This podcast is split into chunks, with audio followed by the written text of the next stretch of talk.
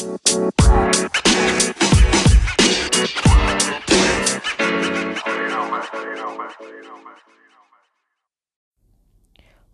to Hiskia and His Body Podcast. Hai semuanya, kembali lagi di Hiskia and His Body. Di podcast gua kali ini tidak kalah serunya dengan episode sebelumnya karena di hari ini adalah uh, salah satu teman gue, teman kantor lama sebenarnya yang kam kita itu bisa kenal deket itu gara-gara uh, panitia sebenarnya. Jadi kayak kita bukan satu departemen, kita ada salah satu panitia itu outing satu direktorat besar dan berkali-kali ya, kayak setiap tahun ya Mas Red ya. Langganan. Langganan betul kan. Karena ujungnya kalau nggak gue tim acara, dulu tim apa sih dulu biasanya? Ya, serabutan nggak ada gudung lah. Tim semuanya support lah semuanya ntar kadang-kadang uh, dia panitia nanti gue yang MC ngurusin tiket juga iya. Pokoknya setiap tahun selama gue bekerja di sana dan selama masa kerja di sana juga pokoknya selalu dipertemukan di acara acara-acara ya. pokoknya selalu ada. Atau jangan-jangan sebelum gue gabung kantor ini lu dulu juga udah kayak gitu mas? Udah kayak gitu. Jadi kalau udah ada acara corporate itu udah mulai dari publikasi foto perlengkapan. Ah udah pokoknya udah pasti uh, diundang mulu ke sana. Oh diundangan ceritanya. Undangan karena pada nggak mau kan pada ribet. Uh, ya udah ketempuan ketempuan padahal departemennya nggak departemen itu ya mas ya? Nggak di job desk sih cuman ya udahlah. Networking kalau nggak gini kan nggak pernah nggak pernah ketemu gitu kan. Betul betul. Kalau nggak gini nggak nggak akan ada kerjaan bareng sebenarnya Iya, iya. Bahkan uh, sampai puncak-puncaknya itu sebelum sebelum kita ber, berpisah lagi, sebelum akhirnya gue resign tuh sampai keluar kota ya mas ya, paling asik iya. ya. Uh. Keluar kota, kita interlokal gitu pokoknya.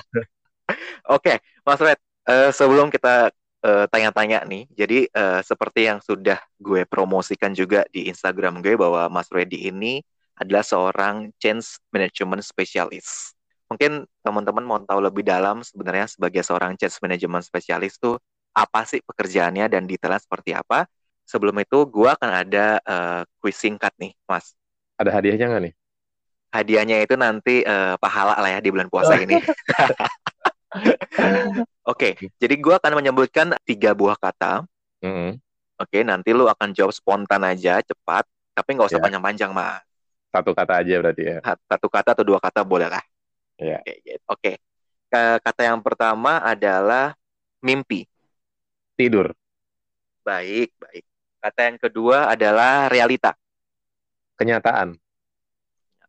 Kayak persamaan kata deh dia. Ya, realita itu berarti perjuangan loh ya itu. Oh, oh mau perjuangan. Boleh, perjuangan boleh. Aja, Per, boleh. Lebih asik. Mau diulangi lagi atau udah? Enggak, enggak, enggak. enggak. Gue ambil yang perjuangan. lebih asik. Ntar lebih bahasa lebih panjang. Oke. Okay. Dan kata yang ketiga adalah uh, fotografi. Fotografi jalan-jalan. Oke, okay. siap. Kita kunci jawabannya dan sekarang adalah waktunya kita uh, bahas tadi yang sudah gue nyajikan ke teman-teman uh, pendengar oh, podcast gue.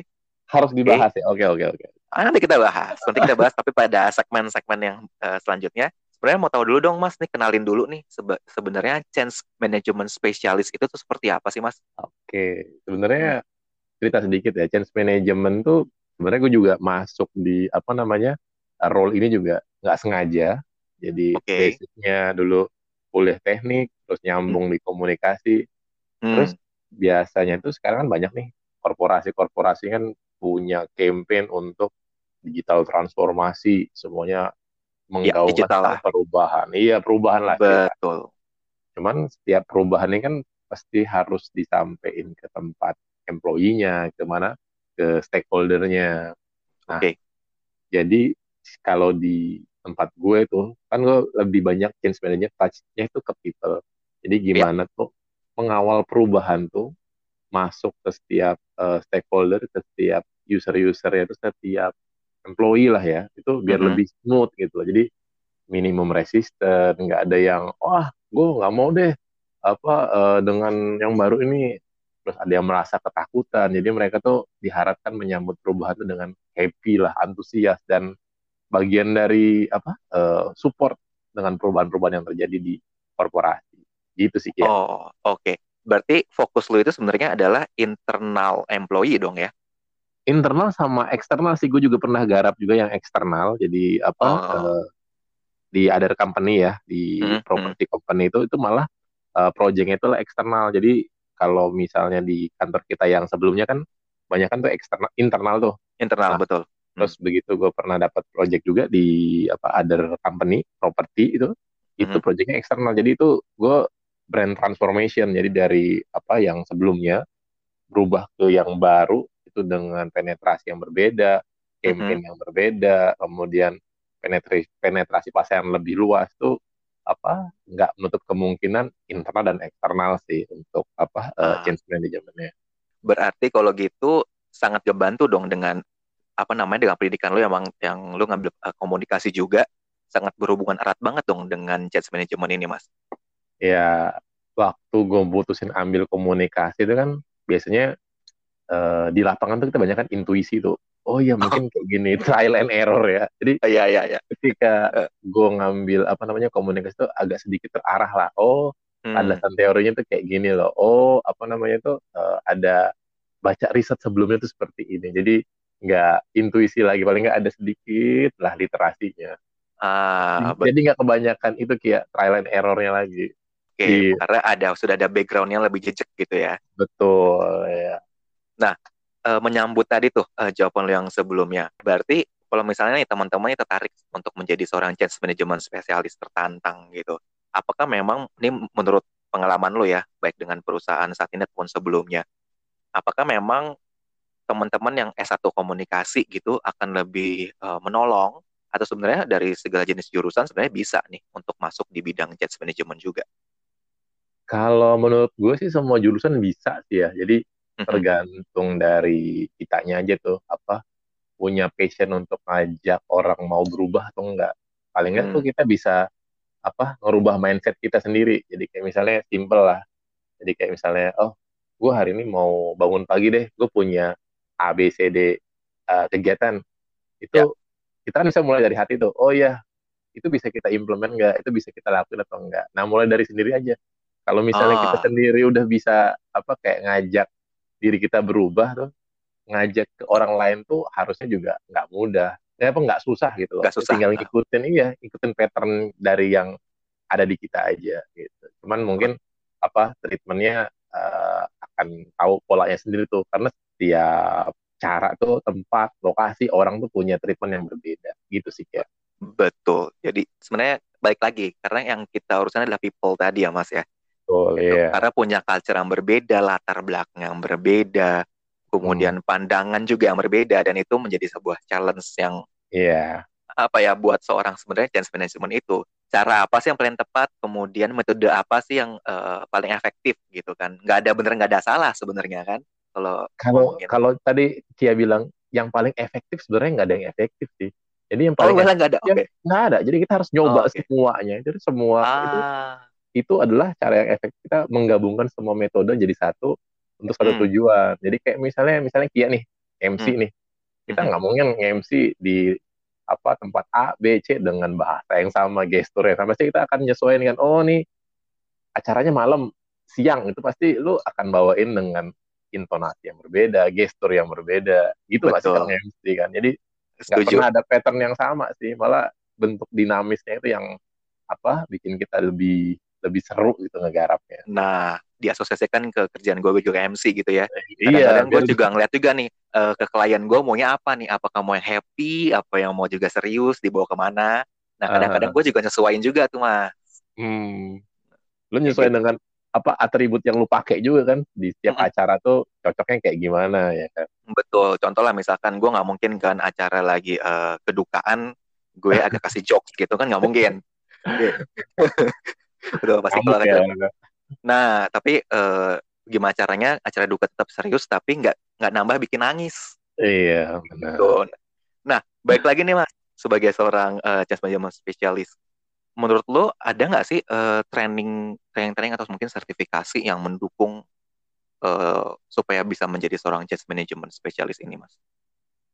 Kalau yang gue ikutin training ya dari yang pernah itu sih, kayaknya belum ada yang nyantol banget yang, oh ini nih, spesifik jadi gitu ya? Iya, hmm. sertifikasi change management. Jadi hmm. waktu itu gue pernah training sih ya, hmm. itu kita malah sharing session aja tuh. Jadi uh, ada kayak apa trainernya itu, hmm. kita ada dari beberapa company ya lah. Gue sebut merek aja lah, ini ada ada Astra, ini ada hmm. banking, ada FMCG. Jadi kita ah. cerita tuh di tempat kalian apa uh, kendalanya apa oh gini terus treatmentnya apa oh kayak gini jadi tempat saya gimana tempat gue gimana? Oh gini ini jadi kita tuh saling oh ternyata tuh di setiap apa ini industri Company. punya iya punya case sendiri punya culture sendiri punya treatment sendiri. Jadi kayak sebenarnya nggak bisa di copy and paste semua treatment yang sama. Jadi nggak ada yang apa uh, langsung satu apa ya metode atau framework hmm. yang paling efektif. Just. Kalau ya, itu ya. ada, pasti akan dipakai semua orang dan itu tinggal di replace aja di semuanya. eh, orang-orang itu kan beda ya melihat sebuah perubahan pandangan yeah. orang seperti itu. Nah, apakah itu menjadi sebuah uh, challenge yang utama ketika lo menjalani profesi ini, Mas? Benar tadi tentang pandangan tuh. Kalau gue ngeliatnya hmm. gini, jadi kalau orang yang punya pandangan tuh ada dua kan, pasti dia satu yang happy, Oke. Okay. Perubahan itu antusias lah kita lihat. Satu lagi hmm. yang resisten. Nah, dua apa namanya dua audiens ini yang happy dan resisten ini, ini nih masih bisa kita convert jadi agent of change kita karena mereka ada attention satu hmm. positif mungkin satu negatif.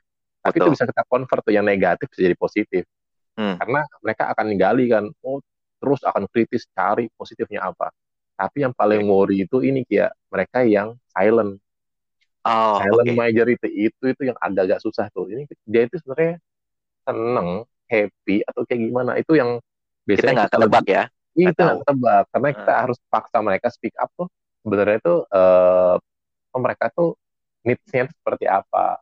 Tapi untuk hmm. yang apa namanya yang resisten tuh bisa kita sih nggak pernah takut ya misalnya lebih mudah nge-treatmentnya dia akan speak up oh dia akan cari itu celahnya apa kurangnya apa itu malah jadi apa ya audit gratis buat kita gitu loh. Ah, betul. Kayak uh, makanan empuk sebenarnya kan lo. Iya, uh, Jadi, mereka datangin terus. Jadi kayak hmm. mitra apa ya? Mitra mitra kita banget deh yang resisten resisten betul. gitu. Kayak head and love relationship lah intinya hmm. kayak gitu kan. Cara nggak langsung tuh mereka lebih care loh. Uh, tapi dari segala tadi itu Mas lu bilang bahwa orang-orang yang lebih silent, lebih yang apatis lah kalau mungkin kata-kata gue yang lu sudah pernah jalani gitu selama ini itu per, apakah menjadi salah satu stopper buat buat saya apa buat pekerjaan lu ke depan lah atau lu punya challenge yang lebih uh, parah lagi daripada ini iya yang stop nggak stopper sih jadi kalau hmm. stopper kita give up tuh jadi kalau misalnya apa mereka tadi yang silent itu biasanya itu kalau misalnya kita bikin kayak apa uh, presentase tuh ya mungkin yang happy itu pasti 25. Yang hmm. misalnya ini common ya mungkin akan ya. berbeda tiap tiap tiap case. Average yang lah. resistennya mungkin ada 15%. Nah, yang silent major itu tuh pasti paling gede tuh. Nah, itu kita pelan-pelan tuh. Kan kalau misalnya kita ada timeline untuk ngasih campaign, ngasih apa namanya uh, tematik tentang perubahan itu kita belum mengukur tuh. Oh, seberapa banyak nih yang silent majority ini mulai bergeser ke apa namanya ke yang positif tadi sedikit sedikit hmm. paling enggak tuh ketika itu jumlahnya udah semakin sedikit tuh lama lama tuh mereka kayak apa ya udah kayak stereotip oh iya gue ngikut deh ikut yang rame akhirnya. Jadi kayak mereka juga akan ngikutin untuk apa bantu posisi lah sebenarnya ya. Betul iya. Hmm. mereka juga nggak mau dikucilkan dengan berbeda banget dari teman-temannya atau dari komunitasnya mereka gitu sih. Oke.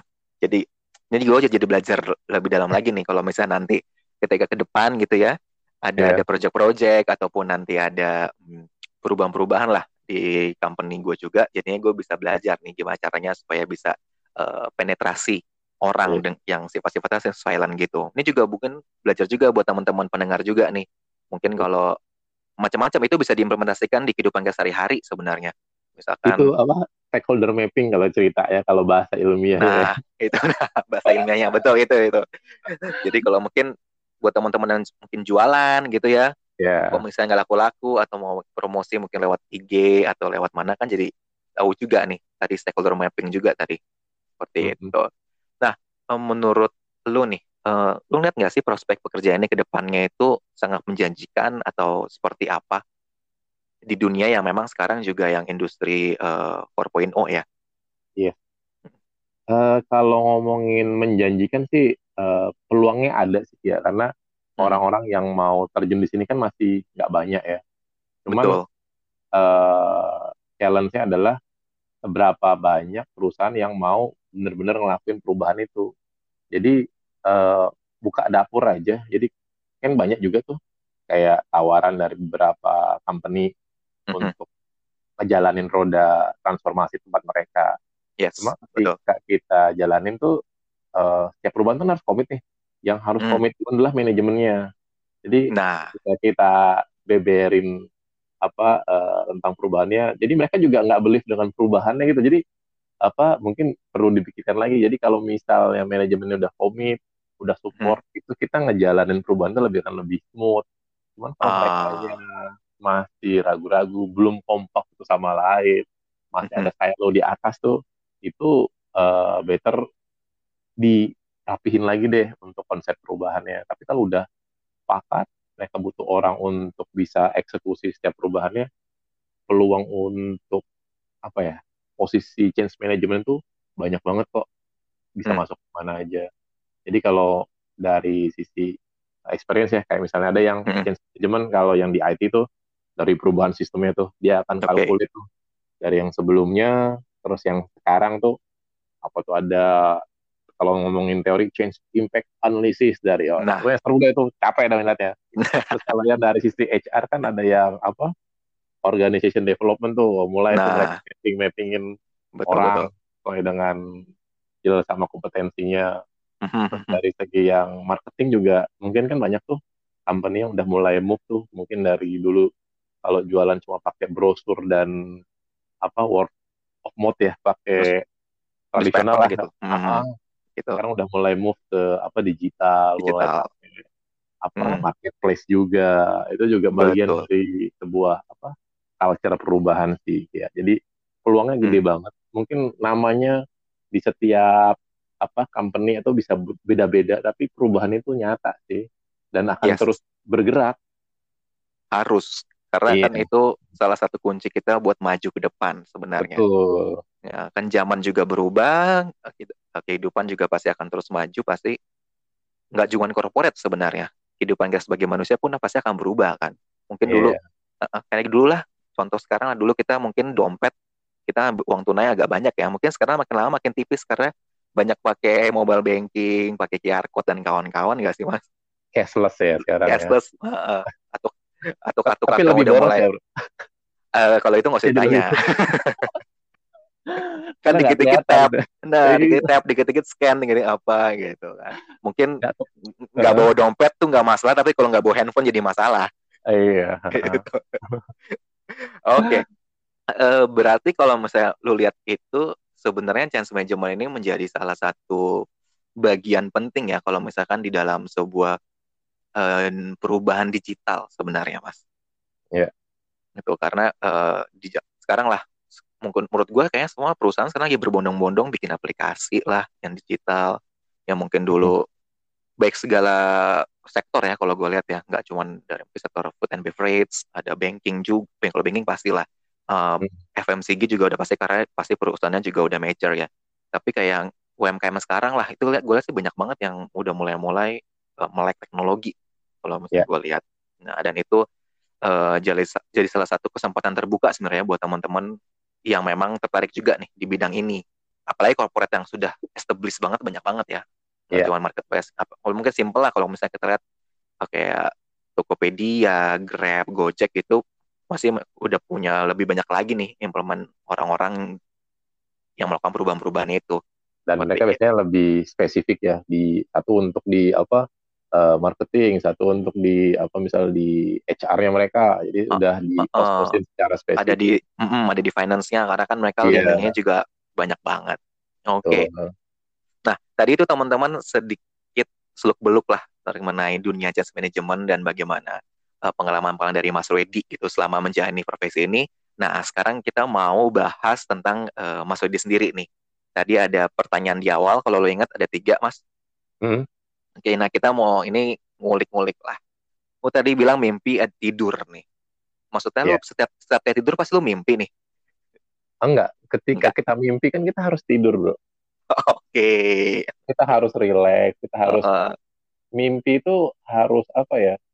harus bener-bener keadaan tuh lu tenang jadi lu bisa mimpi tuh yang yang happy kalau lu misalnya kita mimpi siang-siang pas ketiduran itu pasti akan mimpinya beda ketika beda dengan lu tidur di rumah yang nyaman udah kasur lu bersih oh. mimpi pasti lu mimpi tuh lebih lebih lebih, lebih indah gitu kan dan oh. sesuai dengan apa alam bawah sadar lu tuh ngarahinnya ke sana Gitu. Karena, kadang, karena, tub, karena tubuhnya juga lebih rileks gitu ya. Iya. Uh, Kadang-kadang gue agak geli kalau misalnya uh, ada motivator, yuk kita harus punya mimpi yang ini. Tapi apa kita nggak mulai dari sebuah tidur yang menyenangkan gitu loh. Jadi sebuah Betul. mimpi itu sebuah niat yang menyenangkan dan apa ketika sudah dapat mimpinya itu melaksanakan mewujudkan mimpinya pasti akan lebih lebih indah prosesnya. Menurut gue sih itu bro subjektif iya. ya. Iya, beda kan itu baik lagi pandang orang berbeda-beda kan iya ini kan pandangan lo gila. ini bagus loh kata-katanya lo oke okay. kemudian uh, kata yang kedua itu ada realita gitu ya tadi lo mengganti menjadi kata perjuangan nah oh. mungkin boleh cerita sedikit nih perjuangan apa sih memang yang yang sudah lo lakukan iya tadi kan realita tuh kan pasti nggak sesuai dengan mimpi kita kan ceritanya kan iya betul nah, jadi kenapa gue ganti perjuangan tuh mesti kita harus berjuang untuk mewujudin mimpinya. Hmm. Jadi mau nggak mau kita akan berjuang. Mungkin berjuangnya itu akan sangat berbeda-beda sesuai dengan kemampuan, kesempatan ataupun apalagi waktu yang kita miliki gitu sih. Hmm. Jadi se, se kuat apa sih kita untuk berjuang? Mungkin ada hmm. kita harus ya bekerja secara cerdas ya. Mau, mau cerdas sih, mau bekerja keras sih yang penting sih niatnya sih kita udah apa jalanin semuanya ikhtiar sekuat tenaga lah ininya apa yang kita punya apa yang kita miliki di utilize dimaksimalin semuanya. Amin. Dan satu lagi ya apa, apa? harus berdoa. Karena perjuangan tanpa doa kayaknya oh, jadi sia-sia sia-sia ya. iya. Amin. Orat labora. Iya. Jadi inget gua kata-katanya kan? Iya. betul betul. Harus diawali dengan doa betul. Diawali dan diakhiri dengan doa. Dengan doa, ya betul, iya. betul. Jadi kadang-kadang orang mungkin cuma awal doa ya, besok kelar gitu ya. Pada sebenarnya yeah. mengawali dan akhirnya dengan doa. Mantap Mas di bulan puasa ini. Bulan Ramadan ya. Oke, okay. nice nice. Nah selanjutnya nih Mas kata yang terakhir tadi gue agak uh, mengulik sebuah kata uh, fotografi. Kenapa gue mengambil kata-kata ini tuh ada backgroundnya. Karena hmm. memang pertama kali uh, eh, gue ketemu, gue taunya emang lu seneng banget nih sama dunia fotografi. Gitu, bahkan ya pasti gue juga minta sih foto-foto gue kalau setiap kali gue nge-MC sebenarnya di kantor lama. nah, ini bu ini boleh ceritain juga dong mas, kenapa lu bisa ada kata kepikiran kok jalan-jalan nih mas? Gue nggak ada apa nggak ada linknya nih antara jalan-jalan dan fotografi nih mas. Uh, gini ya, kalau hmm. kita mau dapat objek foto baru kan kita harus keluar tuh dari tempat kita tuh mm-hmm. jalan-jalan tuh nggak mesti ke tempat yang yang apa ya kayak tujuan wisata ya mm-hmm. jalan-jalan tuh bisa ke depan rumah ke ah. warung bahkan mm. kantor aja bisa ke kantin bisa ke lompat ke apa uh, tempat kerja teman itu mm-hmm. kita bisa capture momennya kita bisa ketemu orang bisa apa uh, bisa ada interaksi lah di situ dari sebuah foto aja kadang-kadang ya dalam kerja gitu kan hmm. mungkin ya gue nggak ada hubungan kerja dengan dia tapi kalau udah ngomongin foto tuh akhirnya ya senang aja ngasih orang nih foto lu bagus loh dia nah. juga happy ah udah jadi berikut tuh udah apa ya udah nyambung aja bahasannya karena udah merasa nyaman moto orang tuh nggak nggak mudah loh ya jadi ketika hmm. orang merasa nyaman dengan kita baru dia tuh bisa dapet apa uh, pose yang nyap, yang enak, hmm. gesturnya, ekspresinya jadi dapat gitu. Orang hmm. nyaman ya di foto tuh butuh waktu pendekatan juga ke mereka. Hmm. Tuh, betul. Tapi lu masih nyimpan foto gua kan, Mas? ada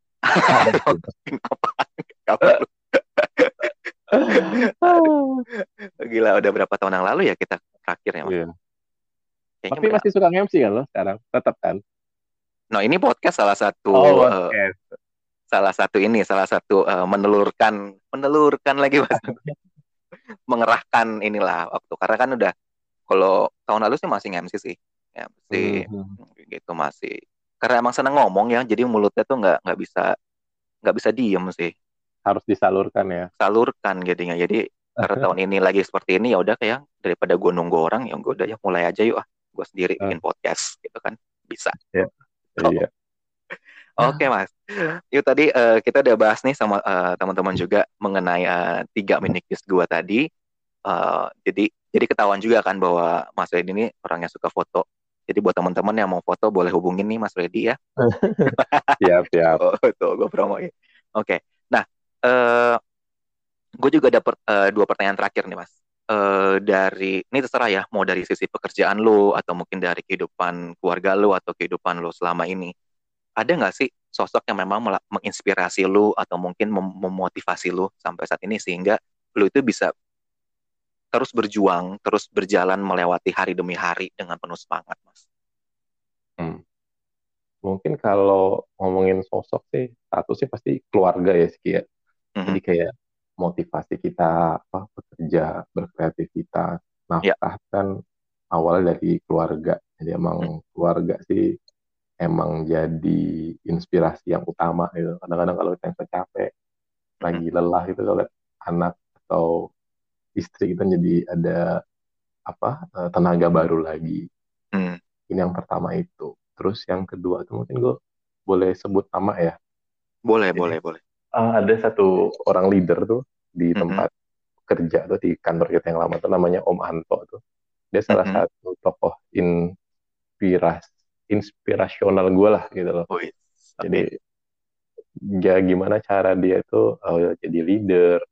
Terus dia tuh nggak pernah bilang ke mana-mana tuh, oh ini anak buah gue. Dia selalu bilang ini tim gue, ini hmm. gue. Itu selalu dia mention. ketika gue punya subordinat atau gue juga nggak pernah bilang, oh ini anak buah gue, oh ini nggak pernah jadi ya udah ini tim gue, ini teman gue, jadi nggak pernah merasa di atas gitu loh. Oke. Okay terus gimana tuh dia apa bawain tentang komunikasi tuh dia bisa mingle sama siapa aja jadi mulai oh. dari OB kantor sampai mm -hmm. direktur dia bisa ngomong ngomong lama apa nggak tahu bisa ngobrol lama sama orang oh tuh. I see mm -hmm. apa persuasifnya oke okay banget tentu pelan-pelan gue coba apa pelajari dari dia coba mengimitasi lah sedikit sedikit mulai apa ya mencoba uh, sekarang tuh coba kayak dia waktu itu gitu sih ya. Hmm, oke okay, okay. betul betul. Sama lah, pasti gue juga setuju bahwa keluarga jadi salah satu bagian yang uh, karena tiap hari kita ketemu sih, masalahnya kan pulang iya. pergi siapa lagi kalau nggak keluarga dan hmm. dari lahir pertama kali gue lahir pun pasti ada keluarga kan mas. Gitu. Iya. Jadi mereka yang lebih tahu lah kan asam garam kehidupan gitu dan tahu dari kecil seperti apa uh, perjuangan-perjuangan kita juga seperti itu. Uh, mungkin di sini juga uh, pertanyaan terakhir juga nih mas. Tadi kan ada dua ini pertanyaan terakhir uh -huh. juga. Um, mungkin lo juga bisa sharing nih ke teman-teman pendengar uh, podcast gue juga ini apa sih momen uh, pengorbanan terbesar lo yang pernah lakuin? Uh, tapi itu juga yang paling berharga yang pernah lo ingat dan itu pengorbanannya itu nggak sia-sia tapi benar-benar worth it dan menjadikan lo menjadi uh, orang di posisi yang saat ini gitu. Ada nggak yang bisa di-share ke teman-teman? Momennya berarti ya momen atau mungkin aktivitinya lah di masa lalu. Oh, mungkin ini sih ketika gue mutusin untuk uh, kuliah lagi itu hmm.